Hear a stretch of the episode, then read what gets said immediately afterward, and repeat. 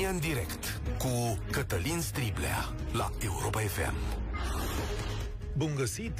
Bine ați venit la cea mai importantă dezbatere din România. Întâi de toate vreau să vă mulțumesc și să vă felicit. Ați făcut acest program de radio cel mai ascultat din România la această oră. Audiențele toamnei arată că cei mai mulți dintre românii care ascultă radioul în acest moment ascultă România în direct. Vă mulțumesc pentru modul în care am colaborat și în sezonul trecut și vă invit să o facem mai departe.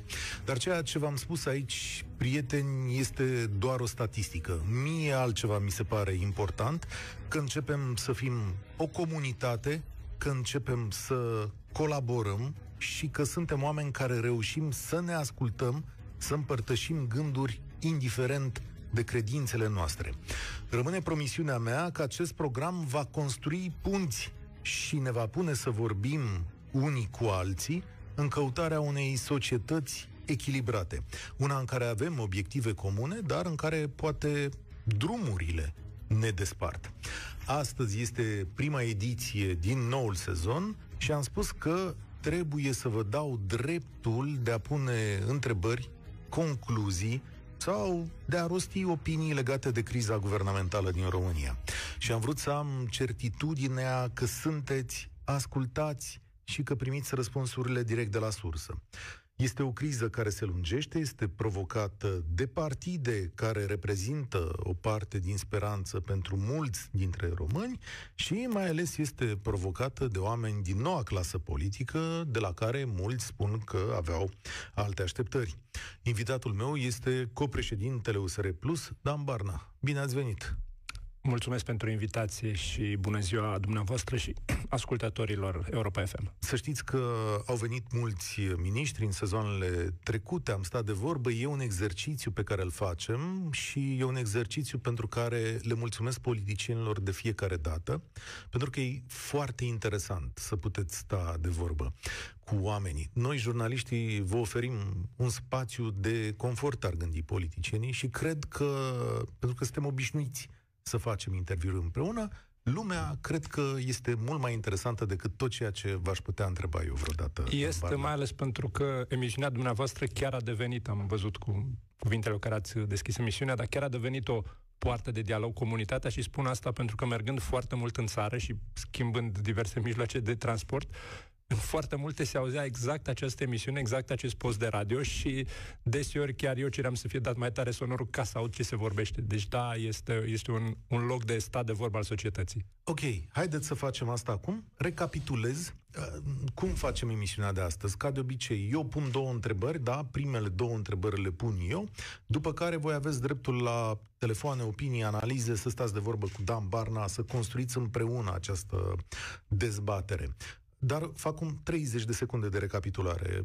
Am să vă rog să aveți uh, cu toții răbdare. Da, criza guvernamentală a început atunci când premierul Câțu a cerut revocarea ministrului justiției, Stelian Ion. Revocarea era cerut oficial pe motiv că domnul Ion refuza să avizeze un plan de investiții cu bani direct, direct către primării. Ulterior, ministrul justiției avea să spună că este de fapt vorba despre dorința președintelui Iohannis de a avea și un cuvânt de spus în numirea procurorilor de rangul 2 din parchete. În timpul acesta, USR Plus a depus o moțiune împotriva guvernului din care făcea parte, o moțiune susținută și de AUR, partid la celălalt capăt al cercului politic, al semicercului politic. Moțiunea este blocată acum la Curtea Constituțională. Așteptăm, asta e o premieră, da, în care vom vedea dacă o moțiune se dezbate sau nu și este un lucru rău pentru democrația românească, mă exprim eu primul în această emisiune. Așa ceva nu se face, da? Între timp, ministrul SR Plus au demisionat din guvern, iar acum toată lumea așteaptă. Așteaptă decizia curții, așteaptă congresul PNL. Mă rog, se așteaptă, este un joc de șah în momentul acesta. Dan Barna, ce scenarii sunt plauzibile din acest moment? Scenariile sunt uh, destul de clare, cel puțin la nivel teoretic. Fie uh, vom avea vorumul necesar și mâine sau cel târziu miercuri moțiunea va fi supusă la vot așa cum prevede Constituția, pentru că, da, ați spus că e un lucru rău, e un lucru foarte rău. Este pentru prima dată când se creează acest precedent periculos în care ideea de drept al unor parlamentari, 25% plus 1, să pună o moțiune care să pună la îndoială susținerea guvernului, este blocată în mod artificial. E ridicol argumentul că semnăturile sunt false când oamenii erau acolo și spuneau, nu, asta e semnătura mea. Cum aș putea eu să vin să vă spun dumneavoastră, dumneavoastră atând un semnătura și vă spun, nu e a dumneavoastră. Adică evident că e un pretext și cur- trimiterea la Curtea Constituțională e un pretext de prelungire. Deci, un scenariu ar fi acesta de vot al moțiunii, în funcție de rezultatul votului, se poate să o votăm doar noi și ceilalți semnatari, și PSD și PNL, cum sunt acum într-o colaborare de două săptămâni explicită, să susțină guvernul și atunci avem un guvern minoritar, sau guvernul să pice. Ăsta e un scenariu. Celălalt scenariu este să avem o amânare a Curții Constituționale, a deciziei și moțiunea să ajungă să fie votată, sper eu, după... Sper să ajungă să fie votată, asta vreau să zic, după, după congrese.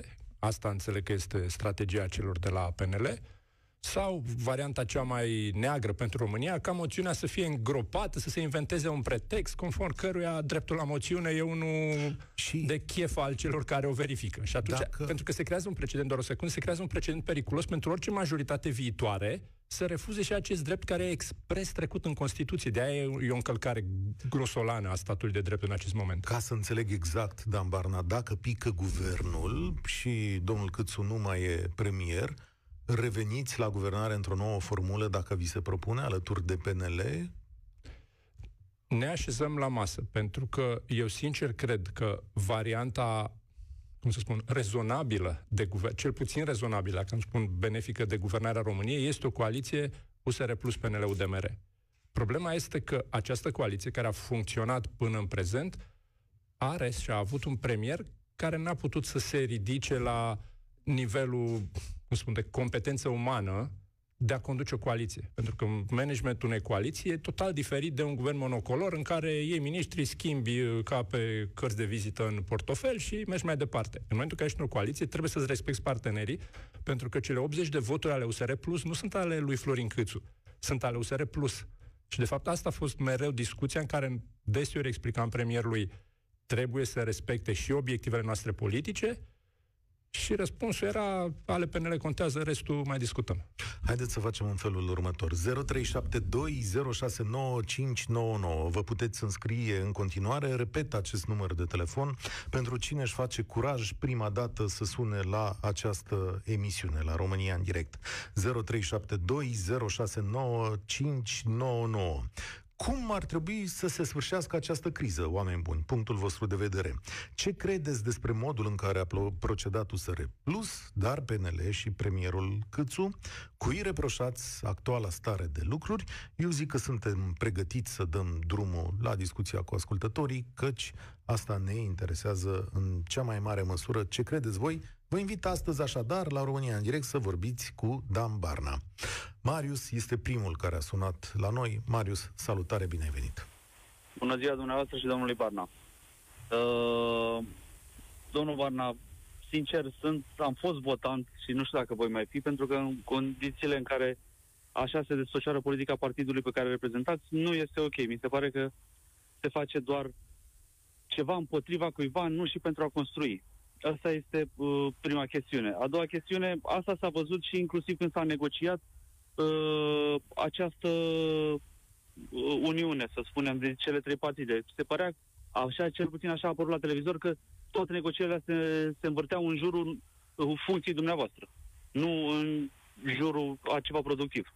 Cel puțin asta este percepția pe care am avut-o episodul uh, la data negocierilor, când uh, era fie funcția de vicepremier, fie funcția de președinte la Camera Deputaților, uh, la oaltă cu plecarea lui Ludovic Orban, cred că era o negociere complicată. Eu readuc aminte exact.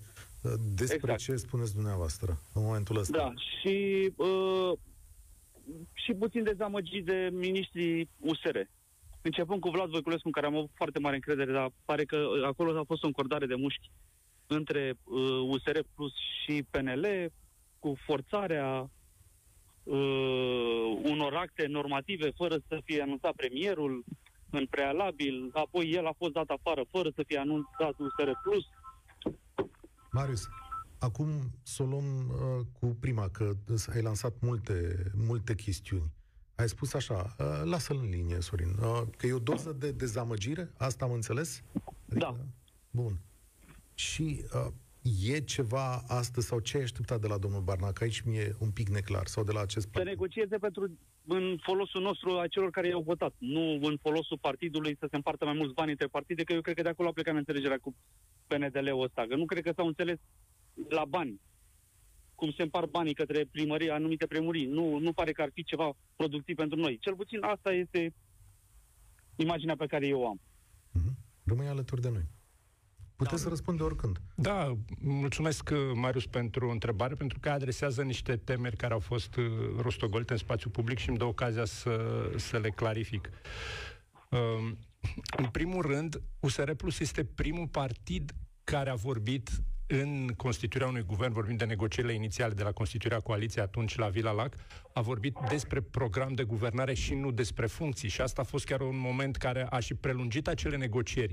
Deci noi am petrecut niște zile spre surpriza partenerilor noștri în care am luptat foarte mult ca acest program de guvernare aprobat de Parlament și pentru care ne luptăm acum să fie agreat de coaliție ca subiect principal subiect. Pentru noi a fost secundar cum împărțim ministerele și care sunt pozițiile, iar asta, afirmația care a fost despre poziția mea, e un pic surprinzătoare în condițiile în care eu am fost flexibil pe oricare variantă care ar fi asigurat o guvernare stabilă. Subiectul a fost atunci legat fix de poziția uh, președintelui PNL, Ludovic Orban, ca asta tot așa, ca rememorare istorică.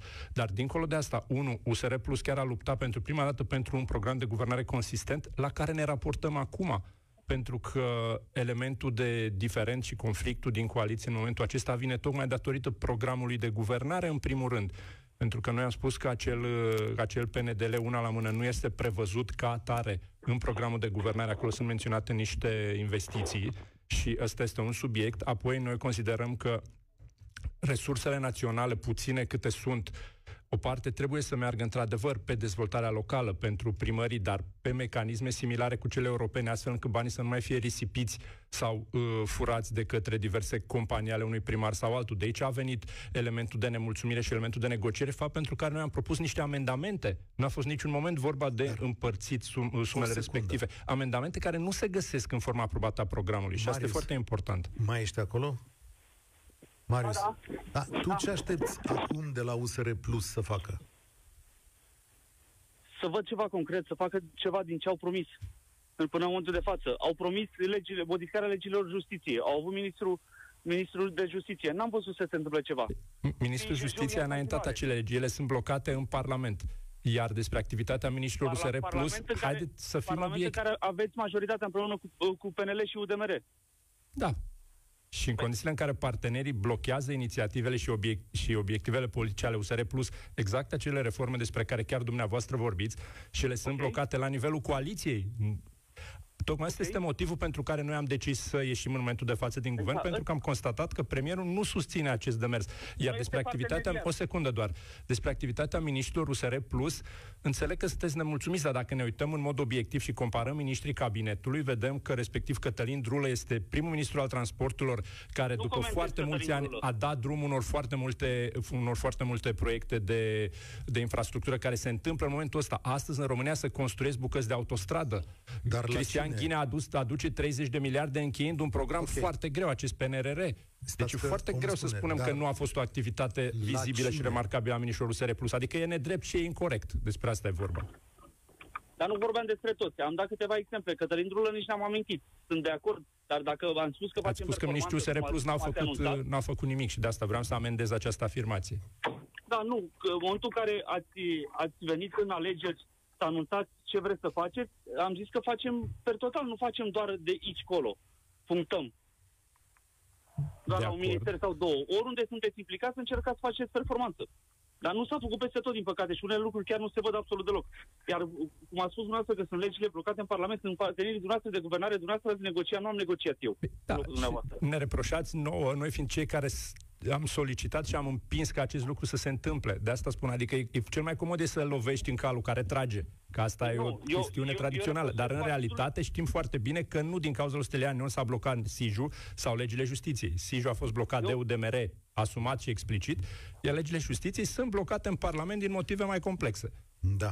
Marius... Eu reproșez partidului pe care l-am votat și cred că am drept. Corect, că asta sunteți alegător. Mulțumesc tare mult. 0372069599. Ovidiu, salutare, ești la România în direct. Bună ziua. Să vorbești un pic mai tare. E, te da, bună ziua. Bună ziua ca la fotbal. Dumneavoastră și invitațiilor Bună ziua. Așa, te ascultăm. Dacă se poate, Uh, am prins ocazia să să pot discuta direct cu domnul Barna și nu vreau să ratez momentul. Dacă ne poate explica, uh, pe scurt așa, pentru că în momentul acesta de crize, de criză ies la suprafață lucruri mai vechi, probabil, uh, așa e viața, să zicem. Uh, momentul despărțirii de USR de Nicușor Dan, din punctul domnului Drulă, uh, dom, domnului Barna de vedere, uh, eu nu știu de ce am ratat momentul ăsta. Mă mai uitam pe știri și așa, dar nu prin, n-am prins ideea de, de ce s-au certat, de ce s-au rupt ah. de USR Nicușor Dan, pentru că are o, are o relevanță. Nicușor Dan primarul general, primar general au vrut să ajungă președinți, de obicei pe la noi și l-au ratat, să zic așa. Partidul l-a ratat. Unul la mână, dacă se poate să ne spună da, două stați, vorbe pe tema chiar asta. să vă spună și rețineți-vă al doilea gând, ca să discutăm okay, ordonat. perfect. Foarte succint, plecarea președintelui fondator Nicuș Șordan din, din USR s-a produs în contextul dezbaterii interne din USR pe poziționarea pe referendumul acela numit pentru familie, pe referendum de modificare a Constituției. Și atunci în USR a fost, a fost două puncte de vedere. Pe de o parte că ar trebui să ne aliniem cu toate celelalte partide și să spunem da, Constituția trebuie să fie modificată. Și o altă parte din, din partid a considerat că trebuie să avem un punct de vedere distinct prin care să susținem drepturile și libertățile așa cum sunt în Constituție. Formula actuală a Constituției din 90, nepunând niciodată vreo problemă și nu era nevoie să modificăm, s-a considerat, a fost un referendum intern în cadrul partidului. Nicu Șordan atunci a plusat spunând dacă nu votați ca mine, membrilor partidului, eu îmi voi da demisia referendumul tuturor membrilor a dat câștig de cauză poziției pe care știți că am avut-o și am spus că Constituția nu trebuie modificată, că nu aceea era tema prioritară a României fapt pentru care președintele fondator și-a dat demisia. Acesta a fost, acesta e realitatea factuală și elementul care a determinat decizia lui Nicu Jordan de a-și da demisia din USR. pentru partidul ăsta. Ce anume? Vă rog? Te rog să Dacă credeți că a fost un lucru pozitiv sau invers pentru partid? Niciodată o criză într-o organizație nu, nu este pozitivă, că, sau mă rog, foarte rar se întâmplă să fie un lucru bun, dar partidul a arătat că a avut resursele în sens de capacitate umane și organizaționale de a merge mai departe și de a deveni ceea ce am m-am angajat și eu când am acceptat să preiau conducerea partidului atunci, după, la congresul care a urmat demisiei lui Nicuș Șordan, de a fi un partid care să conteze pe termen lung în politica din România și de a aduce punctul acesta de vedere modernizator într-o politică mult prea osificată și mult prea înțepenită. de zic eu, să, să vedem, adică unde, deci acest moment cred că e un moment foarte greu pentru USR și se va vedea în scurt timp dacă se merge înainte sau înapoi. Și aici a doua întrebare și vă mulțumesc. Uh, de ce credeți că talentatul domn Drulă este comunicat dintre miniștrii dumneavoastră? De ce nu au putut și alții să fac măcar încă unul să fie la fel de vedetă și să aibă ația fani pe Facebook? Da, aici vă contrazic că nu este nu este vedetă unică. Cristian Ghin a reușit să... vedetă hands uh, down, sau cum se zice, hands up, hands down, nu știu. Da, știi cum e? Aici e dificil să măsurăm pe bază de popularitate pe Facebook, dar cred că vreți să spuneți Nu că... pe Facebook, așa, dacă întrebați place... pe cineva din România cine, ce ministru v-a plăcut, uh, toți o să zică drulă, inclusiv PSD-ul au zis, așa că... Păi bun, în, în orice echipă, ca să folosesc o metaforă pe înțelesul tuturor ascultători, în orice echipă trebuie să fie și unul care să o bage nație. Adică este și un atacant care, Bun, da, de ce care, directul, adică care își trage la poartă, cum este în spate o întreagă echipă care aduce mingea, pe, să spunem, pe bucan cu atacantul. Dar dincolo de asta, ca asta metaforă spun într-un spirit de glumă, dincolo de asta, eu, privindu-mă în ochi, pot să vă spun că toți miniștrii USR Plus au avut o activitate și dacă ați urmărit în momentul în care ne-am dat demisiile conferințele de presă ale fiecăruia dintre ei, cu ceea ce au făcut în această perioadă. Claudiu Năsui chiar ieri îmi spunea un, uh, un antreprenor că s-a bucurat să vadă că nu mai trebuie să ducă un vraf de hârtii de fiecare dată cu declarațiile acelea de beneficiari, toate, adică de birocratizat chiar, pentru că era pe componenta lui. Ghinea aduce 30 de miliarde. Doamna ministru că nu are bani pentru personajul, personalul care vaccinează în momentul acela. De ce acum la demisie s-a trezit să spună că nu are bani? Nu, dacă ați, urmă, dacă ați urmărit declarații și foarte bună întrebare, vă mulțumesc pentru ea.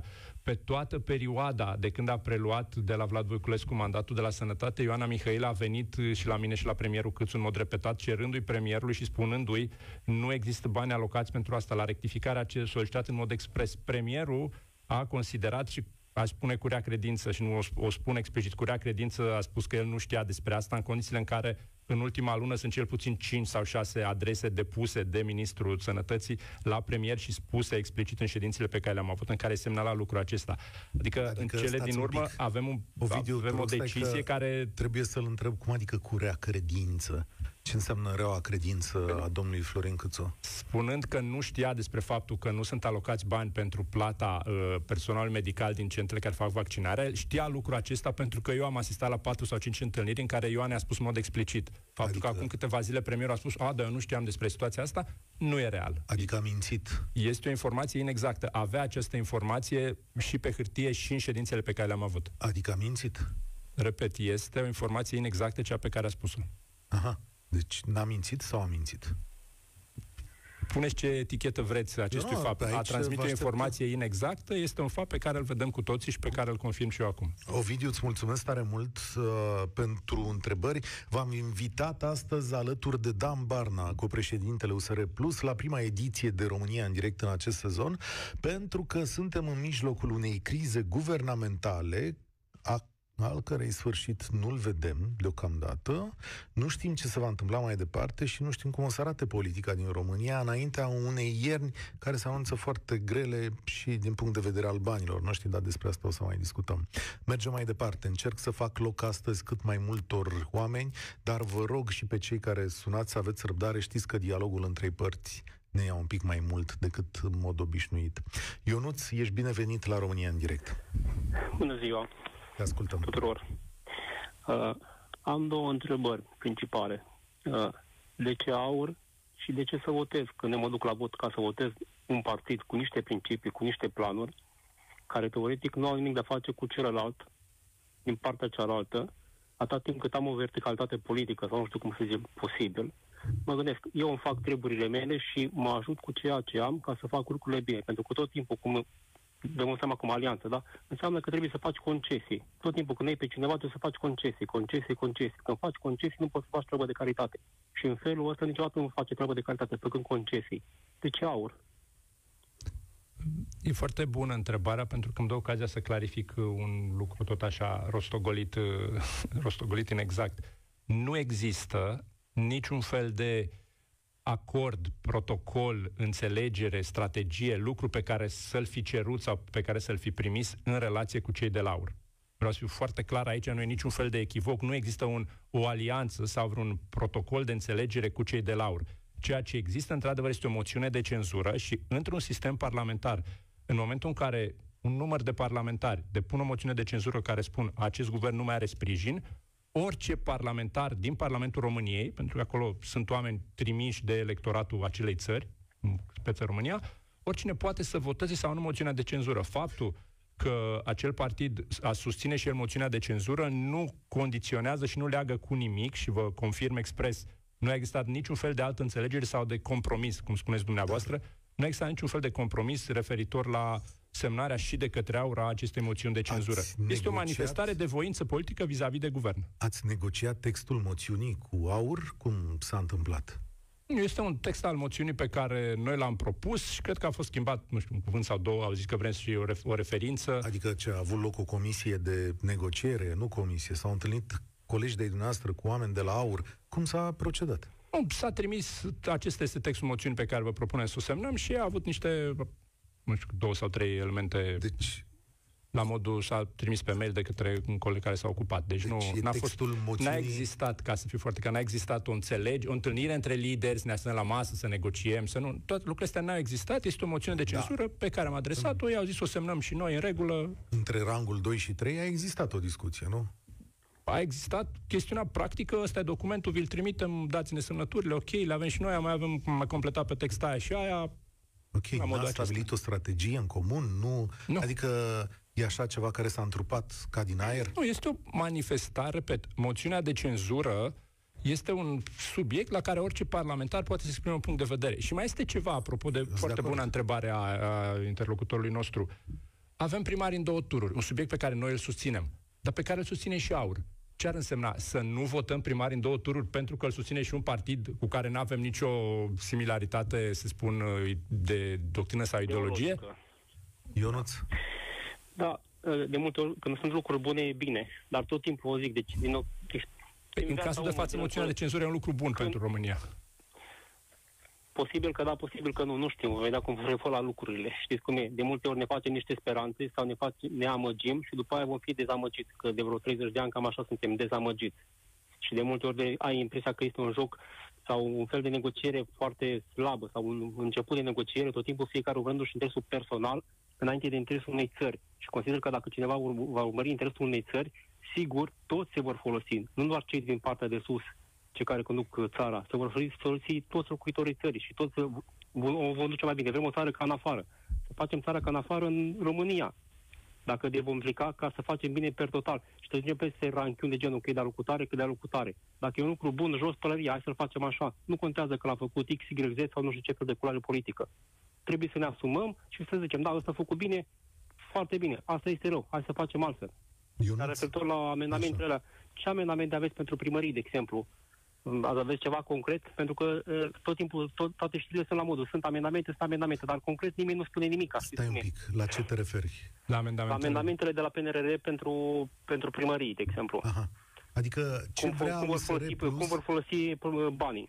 ce vrea USR Plus să verifice la programul ăla în care câțul dă bani direct la primărie? Asta e mai exact întrebarea. Sau Ce ar trebui să modifice? Da, în mod vă, vă expres? răspund acum. Deci, experiența celorlalte două programe, PNDL 1 și 2, a arătat că s-au construit terenuri de sport pe deal, parcuri între tarlale de porumb, unde nu merge e. niciun copil și nu o să meargă vreodată, s-a turnat asfalt din greu direct pe câmp, pe pământ arabil, care a ținut fix până la prima zăpadă. Perfect. Ori, ca să evităm genul ăsta de lucruri, solicitările noastre sunt super de bun simț, cu standarde de cost, cu licitație deschisă, transparentă, la care să poată să participe oriunde, cu limitări care acestea există acum, cu limitări de ce anume se poate cumpăra și ce anume nu se poate cumpăra, adică să ducem cât mai aproape acest program de ceea ce înseamnă programe, structura programelor europene în care șansa să furi banii respective, efectiv, să dai unei firme și să plătești pe un scaun uh, 10.000 și pe un bec 2.000, cum s-a întâmplat și nu de puține ori, să se reducă foarte mult. Ori tocmai aceste amendamente nu se regăsesc în formula și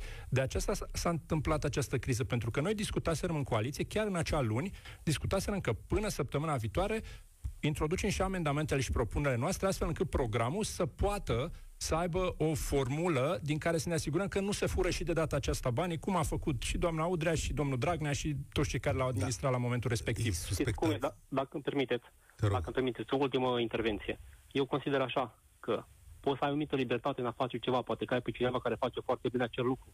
Am fost și eu în afară, am văzut, de exemplu, anumite lucruri, peste tot sunt anumite intervenții. Ideea principală era următoarea. Îți dădeam o lucrare, dar după aia cine venea și verifica lucrarea aia, să spunem că era dată la nu știu cine, venea și o verifica lucrarea. Când o verifica, cel care spunea că da, este în regulă, în caz de nu era în regulă, el răspundea pentru tot ce înseamnă pagubă sau tot ce poate să fie, ne- dacă, dacă venea ceva după și constata, asta este în regulă, asta este în regulă, asta este în regulă. Cine se lua pentru că e în regulă? Putare. Putare răspunde.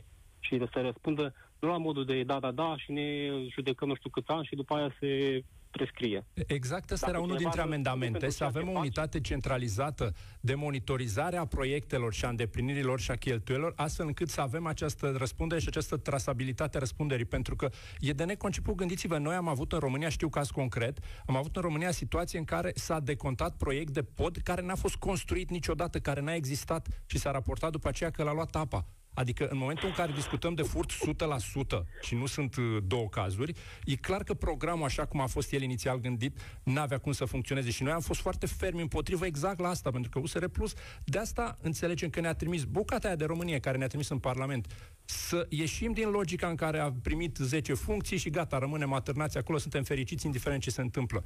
Adică Eu dacă nu- se poate schimba ceva, noi vrem să o facem și asta facem acum. Știu că sunt oameni nemulțumiți, știu că sunt uh, oameni care au zis zis că dacă o să-mi intre USR în plus, o să de, USR plus în, în, par, în guvern vom deveni Elveția peste noapte, e foarte greu, pentru că e un sistem blocat, e un sistem osificat, e un sistem care rezistă prin toate pârghile. Și ce s-a întâmplat în aceste zile, exact despre asta e vorba. Eu nu ți mulțumesc tare mult cu Dan Barna, cu președintele USR Plus în studioul României în direct. Continuăm emisiunea cu apelurile voastre. Alexandru, salutare!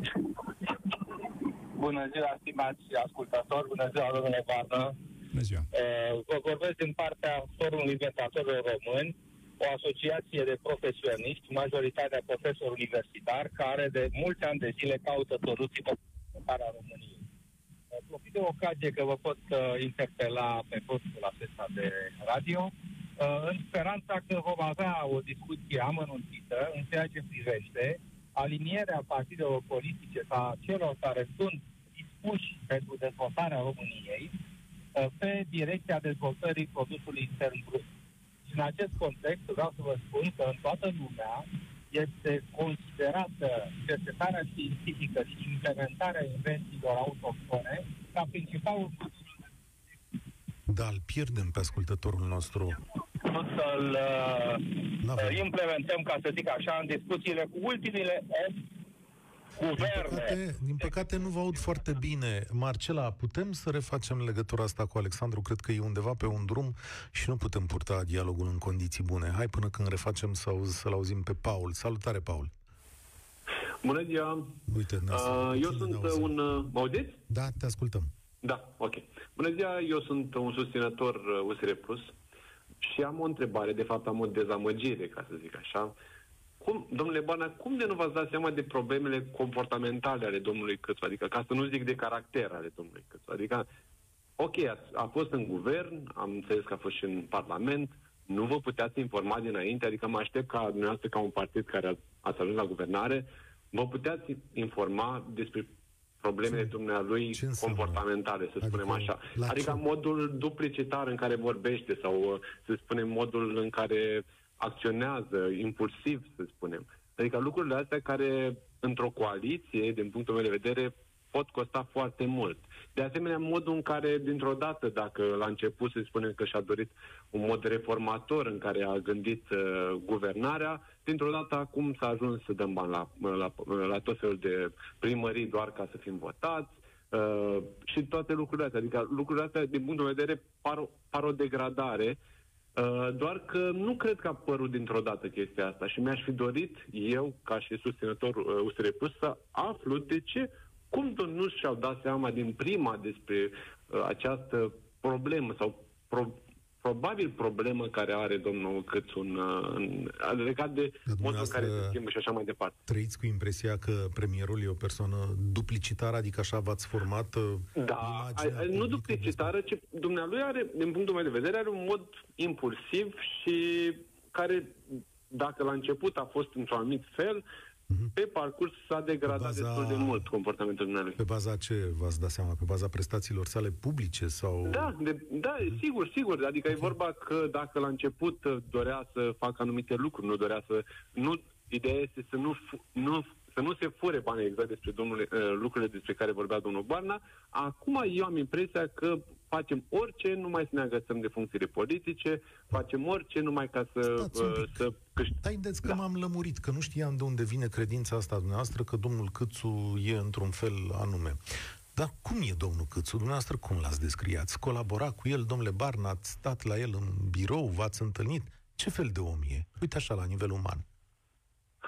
Bun, la nivel uman am avut un dialog civilizat și aici nu, nu o să comentez uh, în linia pe de care ne întreabă ascultătorul da, nostru. Da, asta că e interesant. Pentru V-a că... spus de mai multe ori și dumneavoastră a spus mai devreme că premierul a dat o informație inexactă în spațiu public. I s-a întâmplat asta de mai multe ori? Adică să vă sune la telefon să aveți o înțelegere și după care seara să nu respecte? S-a întâmplat nu odată ca să fiu. Deci asta a fost una dintre, dintre problemele de fond, deci... tocmai această, acest fapt că conveneam lucruri care apoi nu se mai întâmplau. Și asta, repetându-se, a dat un, mai dați un, un sentiment de numiri, direcții, uh, vorbeam de, hai să, legea offshore, de exemplu. Mie mi se pare că România este irresponsabilă în momentul de față că tot tergiversăm această lege atât de importantă și pentru a putea să începem exploatarea gazului din Marea Neagră. În condițiile unei piețe energetice dramatice, vedem aceste scumpiri da. care lovesc fiecare român. Faptul că suntem de 8 luni și aproape în fiecare știți de coaliție am cerut premierului, ministrul energiei să vină care sunt strategia, hai să intrăm în Parlament, hai să adoptăm această lege, tocmai pentru a putea să demarăm acel proiect. Este o permanentă tergiversare, nu s-a întâmplat nimic. Și de fiecare dată, da, sigur, săptămâna viitoare rezolvăm. Discutăm Asta e din Și trecea incapac- săptămână după săptămână după săptămână. Din incapacitate În rest, sau din rea nu, credință? că, eu nu, vre- nu vreau să intru pe politica, de fapt, și conducerea unei țări și un guvern. Nu e neapărat pe un sentiment de simpatie sau antipatie. Sau asta contează într-o măsură mică. Eu am avut un, o relație civilizată cu Florin Câțu, nu aici a fost problema. Deci nu e o chestiune personală și n-a fost o chestiune personală în niciun moment.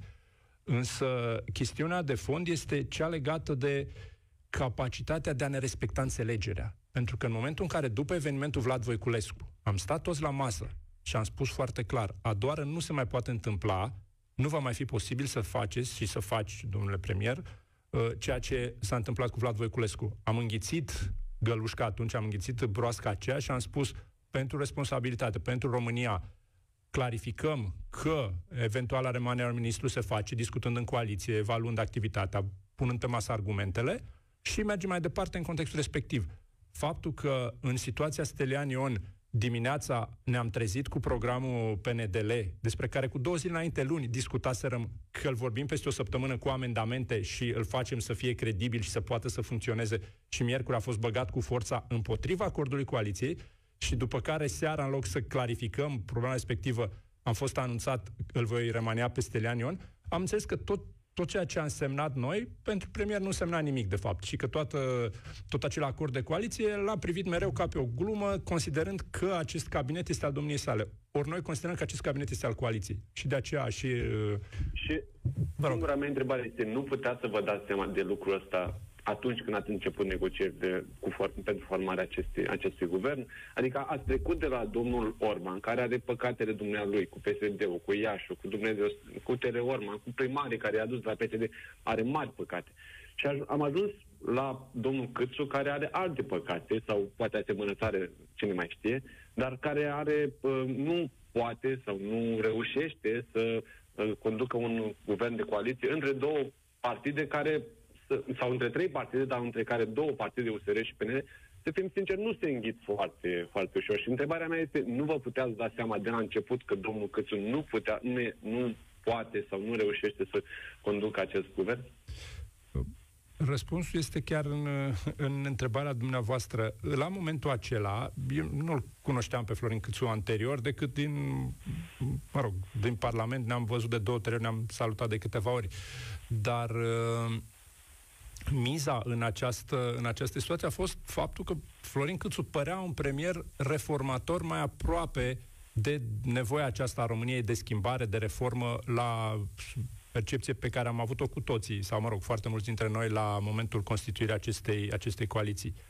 Că, până la urmă, e o chestiune de competență umană, repet, de a putea înțelege cum se conduce o coaliție. Pentru că dacă nu-ți respecti partenerii de coaliție, n-ai cum să funcționezi. De fapt, de aici vine, vine problema de fond, ideea că acest cabinet e pe nume personal. Ori nu poate fi pe nume personal cât el se sprijină pe voturile a trei parteneri și nu a uneia singură. Paul, îți mulțumesc. Luăm publicitate. O să continuăm România în direct și după bariera orei două cu două, trei telefoane cu Dan Barna, cu președintele USR Plus. Ne întoarcem.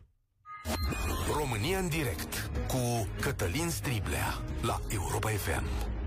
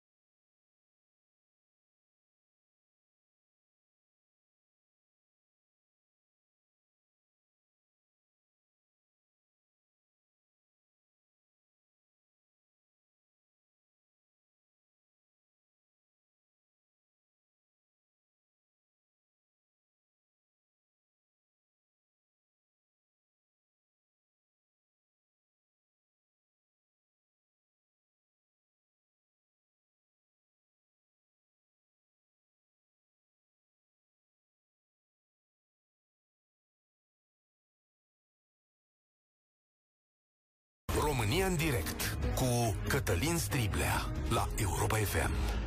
V-am promis că încerc să iau mai multe telefoane astăzi. E o ediție specială de România în direct, prima din sezonul acesta. Ne găsiți și pe Facebook, de la altfel în fiecare zi ne găsiți pe Facebook, la Europa FM 0372069599.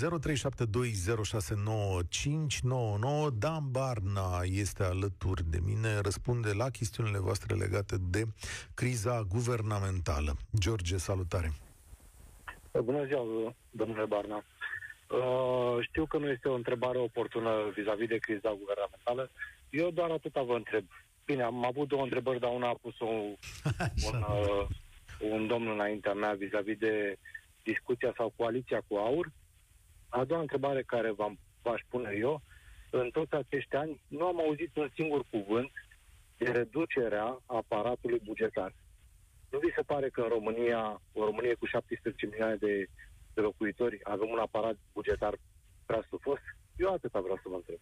Mulțumesc, o zi bună și sper să auzim și discuțiile. Mulțumesc pentru întrebare. Este chiar, vă rog să intrați pe site să citiți programul de, de guvernare, pentru că unul dintre angajamentele USR Plus, pentru că noi am venit cu acele 40 de angajamente care să devină realitate, unul este exact ăsta, fără mii de agenții și este una dintre luptele pe care o avem constant în coaliție pentru desfințat uh, diverse instituții și academii și pseudoacademii de oameni de știință care au ca activitate doar plata unor salarii din bugetul de stat, că lucru pe care l-am reușit în, uh, în legea bugetului, acum la rectificare sunt, pus, sunt puși banii la loc.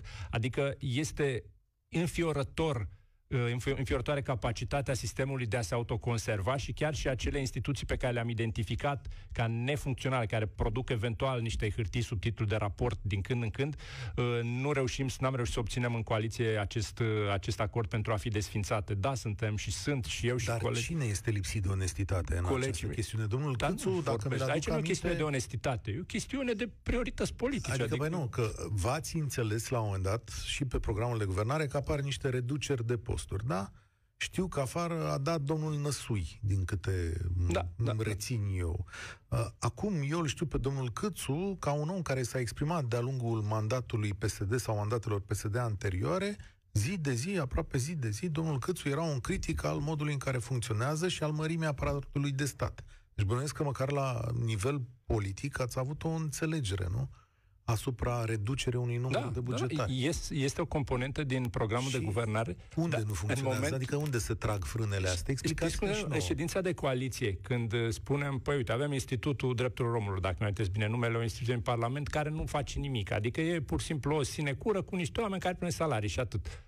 Hai să o desfințăm. De acord, de acord. În momentul în care pregătim proiectul de lege, mai apare ori un partener, ori celălalt din coaliție, ori PNL-ul de mereu, dar totuși, uh, hai să ne mai gândim, să mai analizăm, să mai... Adică este o temporizare înfiorătoare care, cu care ne luptăm de pașii au fost foarte încenți. Pentru că, hai să fim...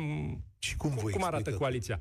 Avem un SR Plus care vrea să facă reforme și a venit cu, și asta e percepția și realitatea generală, a venit cu un spirit reformist foarte puternic. Avem un PNL care ar păstra status quo, că e foarte bine așa cum e, și avem un UDMR, să zicem, în zona mai degrabă conservatoare sau uh-huh. hai să nu se schimbe, să nu se schimbe absolut nimic. Ori rezultanta este exact aceasta chinuită de reforme puține care mai mult nu s-au întâmplat până acum. Și ăsta este un alt, un alt motiv al, al frustrării uriașe și de asta cu atât a fost mai revoltătoare discuția în cadrul coaliției, legat inclusiv de PNDL și de celelalte obiective politice, pentru că am văzut că premierul tot rostoglește cuvântul șantaj, românii sunt șantajați. Nu se poate ca obiectiv, obiectivele politice ale PNL să fie priorități legitime și obiectivele politice ale USR Plus să fie șantaj. Nu se poate ca ceea ce dorește unul din partenerii din coaliție să fie considerat un lucru despre care mai discutăm că șantajăm poporul, ghilimele citesc din premier, iar prioritățile PNL sunt sigur, sunt obiectivele de dezvoltare ale statului. Că nu e dublă măsură, e bătaie de joc. Alexandru, salutare, te-ai întors. Bună ziua, stimatule uh, Așa, ne auzim. Barna. Uh, sunt Alexandru Stănilă, Așa. vicepreședintele Forumului Inventatorilor Români. Okay. Uh, noi suntem o asociație profesională, zicem noi de mare anvergură, pentru că realizăm cel mai mare salon de invenții din Europa de Est, de 15 ani de zile, și care am uh, căutat să atragem atenția guvernelor, ultimele 8 guverne cel puțin, uh, cu acele măsuri necesare pentru dezvoltarea României și nu cu alte soluții care rezolvă mai mult sau mai puțin niște probleme de partid. Pe tema aceasta, uh, noi am făcut uh, un, o strategie de creștere economică prin educație națională, Uh, este lansată deja spre uh, realizarea unor modificări pe legea învățământului și strategia de creștere economică prin implementarea de invenții de top din România uh, la nivel de okay. uh, industrie a țării autohtone, care pot duce la creștere economică extraordinar de importantă. Uh, ne bălăcărim cu fel de fel de măsuri de diferite dimensiuni, ca să zic așa, dar numai creșterea economică, creșterea PIB-ului nu este luată în considerație prin investiții acolo unde trebuie, unde se face în întreaga lume, și anume în implementarea unor soluții tehnice de mare anvergură, pe care le avem. Ele există. Păi asta Am așteptați primit... acum, scuzați-mă că vă întreb, asta da. așteptați de la guvern, adică... Aștept de la partidele politice, uh-huh. aștept de la da. Parlament, uh-huh. aștept de la guvern să ia aceste măsuri strict necesare de dezvoltare a țării. Și mm. nu să asistăm, ca și cetățean român, la o bătălie care apare, din punctul nostru de vedere, ca oameni nealiniați politic, în mod special, uh, o bătălie partidică care, practic, diminuează din capacitatea și eforturile celor care v-au ales pe dumneavoastră uh, să ducem la dezvoltarea României și să blocăm odată căderea aceasta în gol în care se, uh, s-a antrenat România în ultimii 30 de ani. Și credeam și speram ca un partid nou ca al dumneavoastră, ca Partidul Aur și alte partide sau alți oameni din partidele consacrate, Asta să aibă luciditatea să facă așa ceva. Aveți speranțe comune de la USR Plus și Aur? Că asta e... Uh, păi, speranțe am. Pentru că eu Aha. cred în, în, în ceea ce s-a întâmplat, spre exemplu, în ultimul timp în Parlament. S-a distrus acea, aparent cel puțin, acea listă de coeziune între partidele noi și uh, pentru a face ceva pe interes național. Ori căderea că... acestui guvern mi se pare un... Uh, Stați să vă înțeleg, uh, Alexandru. Deci, dumneavoastră sunteți, cred că, singurul om pe care l-am văzut în ultima vreme și care nu, care nu critică intens activitatea dintre USR Plus și Aur. Vi se pare uh, de bun augur? Nu am de ce să o critic. Eu vreau să văd și sunt un om de, de bine, un om care a muncit o viață ca profesor universitar, am învățat studenții ce să facă, am învățat o spumedenie de oameni cum să introducă în practică invențiile făcute. Avem invenții mondiale care pot salva omenirea și nimeni nu a pleacă capul, cel puțin ultimii șapte miniștri sau mai mulți, că s-au schimbat cu grămada Uh, pe da. partea de cercetare dezvoltare în așa ceva. Aici, mulțumesc tare mult. Nu știu ce poate să vă răspundă domnul Barna la chestiunea asta. Eu cred că e o chestiune antreprenorială. E o da? chestiune da? mai, mai mult de atât, pentru că un alt element al dezbaterii legat de acești bani pentru, pentru primari fără criterii vine exact din faptul că noi credem că România, pentru a se dezvolta, trebuie să investească în, în proiectele mari, în uh, recapitalizarea căii ferate, de exemplu, în, uh, în a finaliza autostrăzile pe Moldova pentru a, a dezvolta și bucata aceasta de Românie. Și într-o măsură, să spunem, comparabilă, trebuie de alocați nou bani la primar, pentru că dezvoltarea României în realitate, și știu că nu o să placă ce spun acum, nu poate fi asigurată doar dacă asfaltăm niște drumuri comunale, care sunt necesare și e firesc să avem modernitate și dezvoltare peste tot în toată România. Dar cât timp nu avem sisteme de transport care să permită mobilitatea populației, cât timp calea ferată este rudimentară și ceea ce a făcut Cătălin Drulă în aceste luni a fost tocmai să arate că cu puținul pe care l-a primit, ă, a reușit să facă niște pași înainte și dacă am avea o alocare în loc să dăm 50 de miliarde la primar, poate dacă am dat 30 și 10 le-am dat pe calea ferată și 10 le-am duce pe autostrada pentru Moldova, poate am crește cu adevărat și am avea șansa să implementăm și acele invenții despre care spunea interlocutorul nostru. Cristi, salutare, ești la România în direct. Ne auzim, Cristi, să știi. Da, bună ziua. Vă mulțumesc pentru oportunitate. Uh, aș, dori să, aș dori să comentez uh, uh, legat de uh, scoaterea domnului Stelianion din guvern. Uh, consider că aprobarea planului Angel Salini PNDL 3 este doar un pretext pentru Așa, așa pentru a, această destrămare a guvernului. Este interesat că, uh, interesant că domnul președinte Iohannis a fost în stare să sacrifice atât unitatea guvernului, uh, cât și uh, inclusiv pe domnul Florin Câțu, domnul ministru Florin Câțu, pentru a evita numirea unor procurori de rang înalt, uh, da, în, uh, Asta spune în domnul urmă, Stelian deci, Ion. uh, pentru Oricum, următoarea perioadă. e și Uh, aș credința. vrea să știu din partea domnului Barna uh, cât s-a discutat pe această temă la întâlnirea uh, dânsului cu domnul Iohannis, uh, ce context poate să ne dea pe această temă și ce au fost, deci care au fost problemele care l-au deranjat pe domnul președinte uh, încât a acționat așa. Din Întâlnirea- perspectiva dânsului. Mulțumesc. Stați, stați cu noi aici. Întâlnirea de marți, cred că era. Marțea trecută, nu? Sau ceva. Mm. Da. Cum a fost? V-a zis domnul Iohannis de Sij că domnul Stelian Ion a zis Domnule, ia uitați ce mi s-a întâmplat. Are o întreagă scrisoare trimisă opiniei publice. Vor, uh, nu. Adică era, cred că materialul colegului meu a fost după ce am avut După, întâlnirea cu președintele. Sigur, pe da, mă gândesc că acolo, în spatele ușilor închise... În uh, întâlnirea însă pe care am avut-o cu, cu domnul președinte n-a abordat acest subiect. A fost, am spus-o și în spațiu public, a fost o întâlnire cred că mai degrabă formală de a exista adică, și un da. dialog uh, care a existat, să spun, pentru că Dar în ce a constat ea? am trecut doar în revistă situația. Premierul a introdus forțat și fără să existe acordul coaliției PNDL-ul, seara a fost demis Stelian Ion, am spus foarte clar că asta pune capăt acestei structuri a coaliției. Stați, pentru că- noastră nu v-ați dus acolo să Și- găsiți o soluție? Credeam că vom vorbi despre soluții, dar din păcate dialogul a fost unul mult mai succint. A Hai, fost cumva o trecere în revistă a situației și cam Ce v-a acolo zis, domnule s-a... Iohannis? Să așteptați, rezolv, vă rog frumos. Ce vă, care e mesajul președinte? Nu, n-a, fost, n-a fost un mesaj, asta, asta vă spun, asta am spus-o și în spațiu public, n-a fost un, uh, un mesaj de viitor, altul decât că, bun, o să vedem după ce vor trece congresele și lucrurile poate reintră într-o normalitate. Dumneavoastră i-ați spus de Sij? Eu am spus că poziția noastră și decizia noastră legată de demisie și de moțiune ține de faptul că deciziile premierului n-au lăsat nicio opțiune, adică nu mai era pe masă Da. nicio opțiune decât aceea de a fi împinși afară din coaliție, lucru pe care l-a văzut toată România și care e realitate obiectivă. Deci, îi- ceea ce spune domnul Stelian e adevărat. Domnul Stelian Ion e adevărat. Îl susțineți, nu? Adică Stelian Ion povestește exact ceea ce a trăit în aceste luni, adică sunt acolo, sunt, sunt relatări uh, factuale, și nu, e, nu sentimentul- sunt emoții. e și sentimentul dumneavoastră că președintele a aruncat coaliția în aer ca să pună procurorii de rang mijlociu acolo? Să aibă un cuvânt de spus în treaba asta?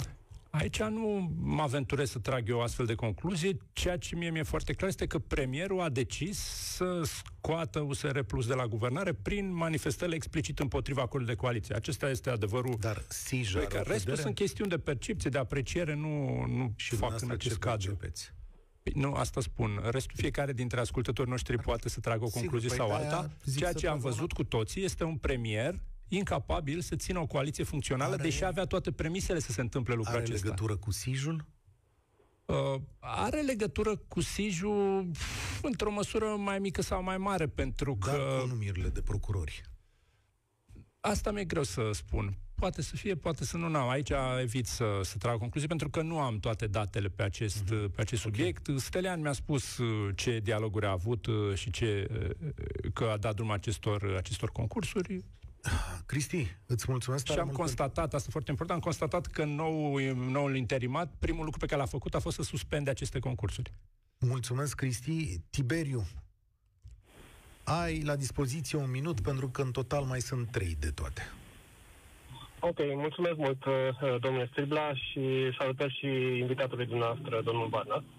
Um, întrebarea mea e o chestiune mai mult de perspectivă.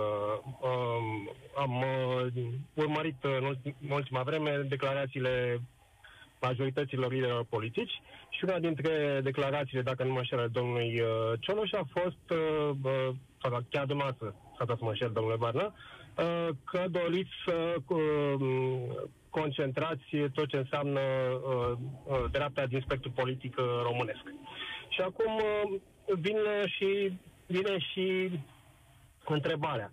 Uh, cum doriți să realizați acest lucru dacă, de exemplu, din istoricul uh, partidului dumneavoastră, uh, ați alienat cel puțin uh, 3 milioane dintre uh, m, votanții acestei țări. Și mă refer aici la uh, celebrul deja uh, Referendum. uh, referendum pentru familia tradițională. Uh-huh. Și de ce vă spun acesta, acest lucru? Și nu este întâmplătoare uh, uh, uh, această paranteză, e vorba de uh, cel mai mare demers uh, democratic din România și care a fost susținut până în uh, ultima clipă de toate persoanele uh, semnatare.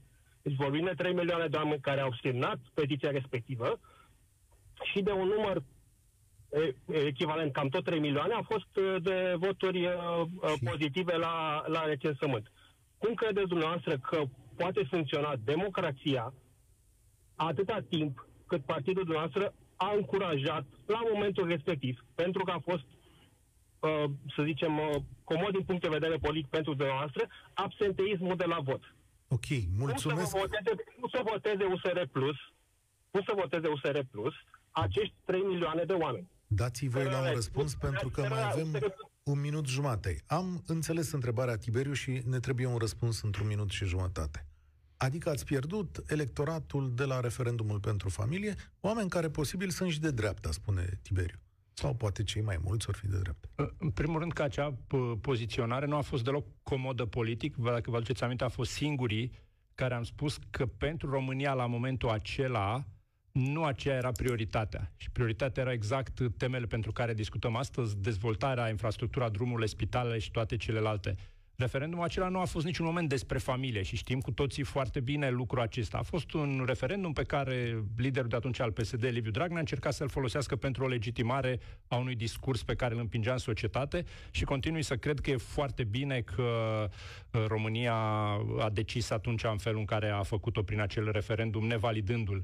Dincolo de asta, ca să fiu, uh, ca să fiu foarte clar, actuala formula Constituției nu împiedică și nu nedreptățește cu nimic familia și continui să, și o să continui să am această poziție pentru că familia trebuie de fapt să-și protejeze membrii și să-i, să-i susține și aici vorbim și de educația pentru sănătate și de toate celelalte uh, drepturi despre care, uh, pe care, pentru, pentru care luptăm în Parlament. Pentru că faptul că suntem și aici o altă nemulțumire legată de lucruri care trebuie clarificat în Parlament. Suntem țara cu cele mai multe mame minore, arată că modalitatea în care înțelegem noi că educația se face este una depășită și e nevoie, într-adevăr, să avem grijă de uh, copiii noștri, tocmai pentru a nu-și mai face educație, inclusiv sexuală, din uh, toaleta din spatele școlii. Ok. Dan Barna, cu președintele USR Plus, mulțumesc tare mult. Noul sezon de România în direct, tocmai a debutat. De mâine ne regăsim la aceeași oră cu telefoanele voastre. O să ascultăm și opiniile voastre, dar am dorit astăzi să știu exact unde suntem cu această criză politică. Vă Mai mulțumesc. pot avea 10 secunde? Da, sigur, vă rog. Uh, rezumatul situației este următoarea. Avem o coaliție în care unul dintre parteneri nu mai sprijină premierul. În momentul în care coaliția propune un nou premier, se poate merge mai departe. Dan Barna, eu sunt Cătălin Striblea, ne întoarcem cu România în direct mâine la 1 și un sfert, acum vine Radu Constantinescu și vă spun spor la treabă. Participă la România în direct, de luni până joi, de la ora 13 și 15, la Europa FM.